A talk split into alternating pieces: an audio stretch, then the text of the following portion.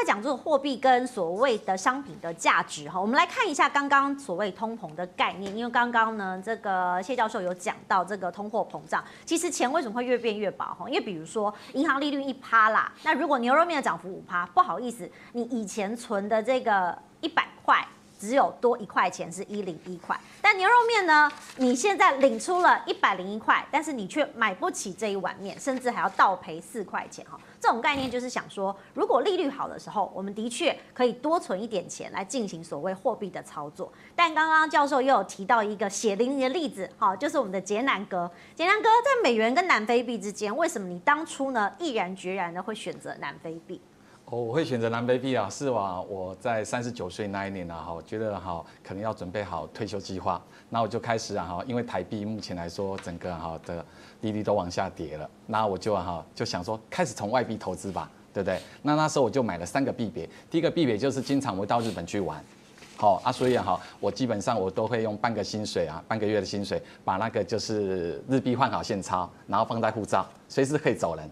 哦，对对，随时可以走了。周末就去小旅行。对对对，因为那时候他那边应该有另外一个家了。对啊。哦，对，元宇宙。好，那第二个啊，我就同时啊买了两个货币，买了两个货币。当时候啊，就是我们在做保险人的概念哈，头脑就很简单。就用七二法则还有利率的概念了，预定利率，那预定利率好，那时候就想说啊，那全世界啊，全世界最最大的最大的国家有没有？最大国就美国嘛，哈，对，那我就第一个换美金，那第二个就换利率最高的。那我们看我们的字卡很好玩，好，你看我们字卡目前啊牌告，这是我们台湾银行经常每天的牌告了，它就会放在那边，每次我们就看到那个三四五六七八，当时候十年前是八呢，是对，南非币是八，你觉得如果按照七二法则概念，嗯，应该。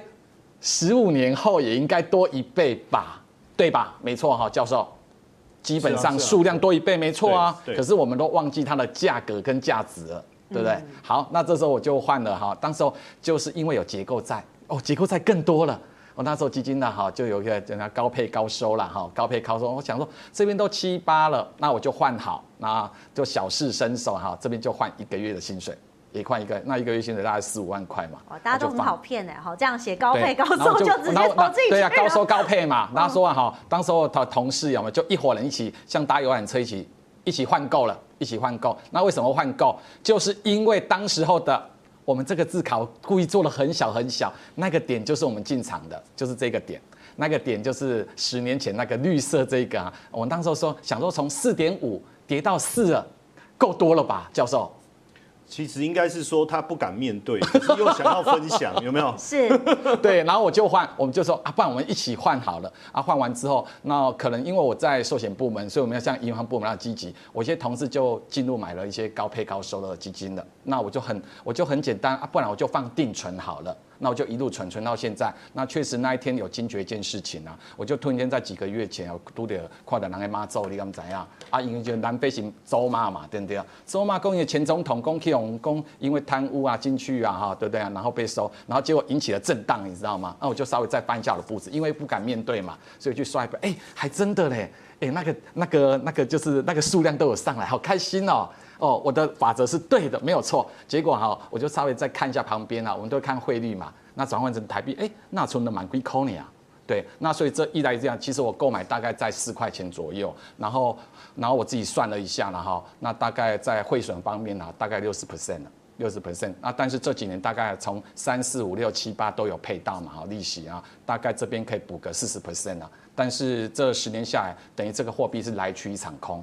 来去掌控，那我放在那边，最可怕的是啊，南非离我那么远，结果我住在南非套套房住了十年，对啊，很可怕。对，从来没去过嘛，说不定根本没去过。对啊，最可怕的是我还换不到纸钞呢。嗯，对，在我们台湾银行，我们没有办法拿到它纸钞，没有办法。所以哈，我现在目前啊，我大概啊来昨天在左营的哈，左营的哈，然后那边做那个就是我们的理财说明会，我发现啊，我们这些婆婆婆妈妈们啊，真的集结的非常勇敢。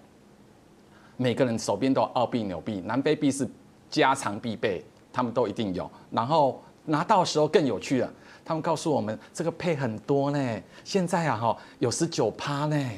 对，那我就开玩笑说有啦，我知道了，大概有三千亿啊哈，三千亿这么多啦。那其中有一家啦，安插字头的成长，而且叫成长哦。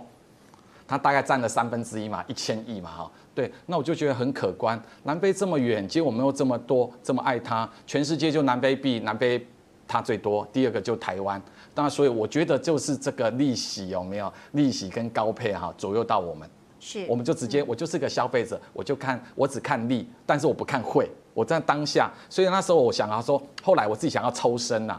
那其实这十年，其实我一直检讨自己，那为什么不换回来？其实我血淋淋的教就是，我要让我的好朋友都知道我有这个教训，所以我就跟他说，你可以持续贪，但是你要注意这个你的商品的架构，对不对？你可以随时抢反弹，因为它是个长空格局。长空格局下来的时候就很有趣，他每次都抢弹、抢反弹、抢反弹、抢反弹，这时候其实就有投机了，对不对？其实是我忘记有投机的行为，我应该时时刻去看它，对不对？那所以你可以一一直贪它，但是如果像我这样子放着，然后一直只有买货币存定存，就是摊平组啦。那个贫有没有是贫穷的贫？啊，摊平组哦，对对啊，另外一个就分批截掉，每一次有没有，我就利用它反弹截掉，反弹截掉，反弹截掉。那我但是操作的次数要多一点，对，才会有。可是啊，我们就没时间、没想法、没办法啊。对啊，我们在上班啊，上班族不像陈陈燕老师晚上十点还可以呼唤我们，要叫个闹钟起来，有没有说啊？我们要上课了，对不对？我们没办法。好，最后就是马上聊了，就是把它有没有换成台币放回来啊。但是我又不甘心，我不甘心。所以我就继续放着，让我血淋淋的教训过，以后这个币别我绝对不要去碰它了。那也要叮咛大家，它确实有七二八折的概念，但是我们一定要看到它，它这个国家会不会停电？啊，哦，对啊，所以基本的这个它的基本基础建设很糟糕，然后你基础建设做得不好，外汇不进来就糟，然后外汇进来出，它就影响到它的汇率嘛。对，这个我觉得电可以，电是最他们目前最麻烦的事情。那一个非系统风险就搞了我们这样子人仰马翻了，这是我比较惨痛的经验。所以大家还是习惯了，大家这个日币还是多换一点呐、啊，因为为什么知道吗？我们可以马上走人的啊，但是不要像这个国家，我自己有收集货币的习惯，我一直想把这张货币送给我的老师，你知道吗？我的老师在隔壁，老师就送你吧。这是我看，哦，是现钞哎，对呀、啊，这现钞超级大，嗯、这是新巴威，拜。千哇哦，好有钱呢！对，新巴威之前也是曾经上过新闻的一个货币啊，很可怕。是这就给你了，太多领了。用一卡车的辛巴威 只能买一包烟，用一卡车的辛巴威币只能买一包。那一张可以买五颗鸡蛋。对对。然后然后大家不上班，因为来回的过程，那个车那月薪比车钱还少。他表示啊哈，在所有的货币里面啊，美元啊是很稳定的。好，非常稳定的东西，所以就我来说，我如果按照我的现在主购买了哈的外币了哈，那南非币我已经忘记它了，对，我不会去碰它了。那澳币这方面我也不会去碰它，纽币我也不会去，因为它受到这个人家美元指数里面一个联盟五个国家了，好，因为它在对比，那欧元当然它占了一半的指数了哈，对，那我来看待看这一块的话，就是以美金为主啊，以台币为辅，但是我如果配置的话，我起码会两成配置美金。两成，因为他是有机会，像刚才陈毅教授讲了，如果他一口气来给我三码，加西朗，力，他们怎样？嘿，硬啊来啊哈，那我们等一下会讲到说，哎，是不是我们的保单就会受到影响了？是是啊，对，所以我分享国人最爱的还是回到美金好了，因为它的。钞票也叫做美金，就美就漂亮了，碎了。你看，你看南非币就很难，难在前面的啊，就一切都很困难了。那我现在目前还是首选的哈，首选目前如果持有美金啊，目前像我，我现在手边有一些美金啊，我一定得去做投资动作，我一定投资动。那基本上啊，我们会做定存嘛。那我们看到定存来来去去，它就是要新钱而已啊。每次高利定存啊，有些甚至跟你说十三趴，搞不好就七天而已。哦，以前花旗有搞个专案，很很高很高。那如果你要做。保险的话，那我们来说就是会有拆很多种，那最最重要是谁，你知道吗？基金的，所以我们会从基金下手，因为当然台股好，台美股好，大家就一起好，是，大家就一起好，所以我们做了配置就很重要了，所以两边的哈变成两头我们都要买的啦，因为赚钱的东西都要一起买啊，我们就不用去做那种刻意说啊，我买美元就是过去的概念就是避险，教授对不对？我们过去就是等到大浪来啦，啊，到到处风吹草动，什么九幺幺啦或怎样啦哈，美国就会办原油会出来让我们玩，你知道吗？这十年就是美国 Q 原油会嘛，一直印钱给你，然后啊，经常啊，美国就有三个特性嘛，对不对？好，三个特性，借用老师常讲的一个，美国美国钱有三个特性：独大、独家、独特。它没有黄金，但是它可以到处印钞票。对不对？它可以到处玩啊，但是要玩，它是玩的一个有秩序的玩。我告诉你怎样，对，那所以我觉得跟着大老板走了，跟着跟着巨人一起走了哈。那这时候我哈，我个人是目前来说，我就投入两个东西啊，一个就是保险，一个就是基金，这两样东西，我觉得一个就是把基本的利率先锁定好，然后得做一个投资的行为。对，是这样子。那你会选择什么币别？应该不会只有美元吧？应该还是会有分散风险的一些配置。币别哦，目前因为我被南非币吓到了，哦，所以还是以稳健的投资，以稳健的投资。但是我如果要做投机行为，因为投资里面一定要投机嘛。如果我们不做投机的话，就不会就不会碰到黑天鹅了啊。嗯，对。那所以多一切的风险都都都弄好了，就是现金而已啊。所以我如果个人啊哈，我会碰一下澳币。是。我会碰一下澳币、嗯、啊，但是南非币其实我心里很痒啦，嗯、心里很痒，因为它虽然我看到它的线形图是做一个三角收敛了，三角收敛了啊，搞不好也有反弹坡啦啊，我只是自己关心一下，我不会再去碰它。但是我觉得如果有南非币的投机要做了，投资也要做，投机也要做，对啊，当然啦，金窝、金窝、银窝、狗窝最好，就是还是台币最好，嗯、是这样子。所以相对安全文件又看得比较清楚一些。我们的主币别啦，主币别。好，澳币衰退，澳币衰退，人民币衰退，逆势上涨的就是大家通通买美金，通通买美金，因为很直接啊，我就是一个消费者嘛，哈。我跟陈烨老师不太一样，我就是消费者，我就是看汇跟率而已，利这两个。那买的便宜，我当然就赶快进货了嘛，对，大批啊，大量进货。所以美元保单呢，哈，就大家就疯狂抢进。那一看也知道，美元保单我固定固定丢在定存，也只有零点字头而已啊，零点多字头。但是我起码我丢进去了之后了哈，我如果时间短的还有一 percent，时间长的还有一点七五。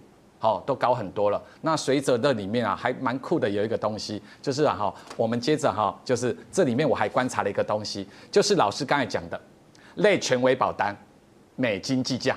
好，什么是类权威？可不可以跟观众朋友来说明一下这个名词解释的部分？类权威保单啊，就是啊哈，综合型的哈，就是专交由专家代操。我们保险公司会找一家投信公司啊，这投信公司啊，会人家说啊，像一菜篮这样子啦，一菜篮。那里面可能呢哈有 ETF 有基金，好，那就有一家投信公司来做主持。那这时候我们就有一个小小的技巧，那就是我们不用花时间，没时间、没想法、没办法都不需要了，丢给他就好了，丢给他这样就好。啊，这个保单收进来，但是买这个保单，我们必须要提醒大家，有几个要注意的事情，非常要注意。第一个，我们买保单，我们都买保单是看了美金来买的，看了利率来买的，所以我们需要的保障是什么？资本利得。嗯，钱，所以这时候你一定要选择年金平台。年金平台哈，所谓年金平台跟寿险平台不一样，是年金平台它就是以未来的生存率为做结果。好，那所以在一定时间进入年金才有那个费用率出现。那在这之前啊，其实几乎都不是年，都是以净值为标准的。好，那如果用寿险的话，它就一直扣你的寿险成本。所以如果经常有人说哇，我要做保本。买投资型保单要保本，那就是有配一个寿险在里面。是，那、嗯、那我们当然年纪越长的来，像我们都来到了三四五以后了，那当然这个寿险成本就会逐渐攀高了。那有些人就是一直扣一直扣，说奇怪了啊，不是只扣一百块而已嘛？啊，怎么会每个月还要扣寿险保？所以我觉得选择年金平台是类权保单最棒的。这第一个，那第二个就代操机构的绩效。哦，这个绩效哈，如果你找一家哈，找一些啊，按人家说的哈。那婆婆妈妈来抄，你你你你觉得会怎样？吓死人的！他就南北必冲啊，澳币冲啊啊！所以啊，这些机构哈的平等哈，我们呢哈，通常我一个指标啦，就是有没有帮政府代操过啦。嗯，我个人会先看他。如果政府他要表示他有一些就是在评审委员已经看过他了，好，在一个诚信的至至少有人监督了。那第三个就是这个收费机制哦，这个收费机制就跟基金一样，有前什么前收后收，随时收，想收就收，不想收就不想收，对不对？好，那这时候收费机制啊，我个人认为你一定要看清楚。然后就是说，最好是付一次钱。付一次钱，就是我一开始，比如我要投入一百万，那你要扣一趴、两趴、三趴的手续费，扣完之后就不能再扣了，那以后就是纯粹的净投资了，啊，以后我就是看净值了嘛，这样比较简单。那不可能没有扣啦，因为基金的 ETF 操作也会有经理费用啊，对不对？经理费用会有哪些费用？那就反映在净值吧，是，就等于是内扣了嘛，嗯、对不对？它就反映在那我我的我是一个消费者，我就很简单，我买这张保单就交交给专家代操，没有年金平台，用年金平台少那个寿险保障，我就省了成本，然后收费我就一次解决了。那以后我就看净值，最重要就是它有一个资产拨回的频率。那所谓资产拨回频率，就是过去我们买那些高配啦哈，生存金啊那一些啦哈，在一定所得之后，国税局都会找上门来。是。对，那内存的保单呢哈，如果你买美金保单，它就是有海外所得，海外所得都会提醒大家买这张保单呢哈，不要赚太多了，一年就五五十一百就好，因为它有最低税负税制啊，然后还有一个拨回频率，拨回频率就看各家设计啦，各家设计很多啊，像比如我们如果要设计啊，设计巧妙一点的话，就是每个月会拨回多少，嗯，那通常啊，台币跟美金差差，台币大概拨回率啊，如果在四点三是稳健。五，OK，啊，最高就在七的论据，但是美金就不一样了。美金我们可能会从五开始起跳了，五哦，拨回率会从五，那最高可能会来到十一哦。如果来到十一的话，按照我们刚才哈笨人的七二法则概念哈，十年后，教授我又多了一倍了。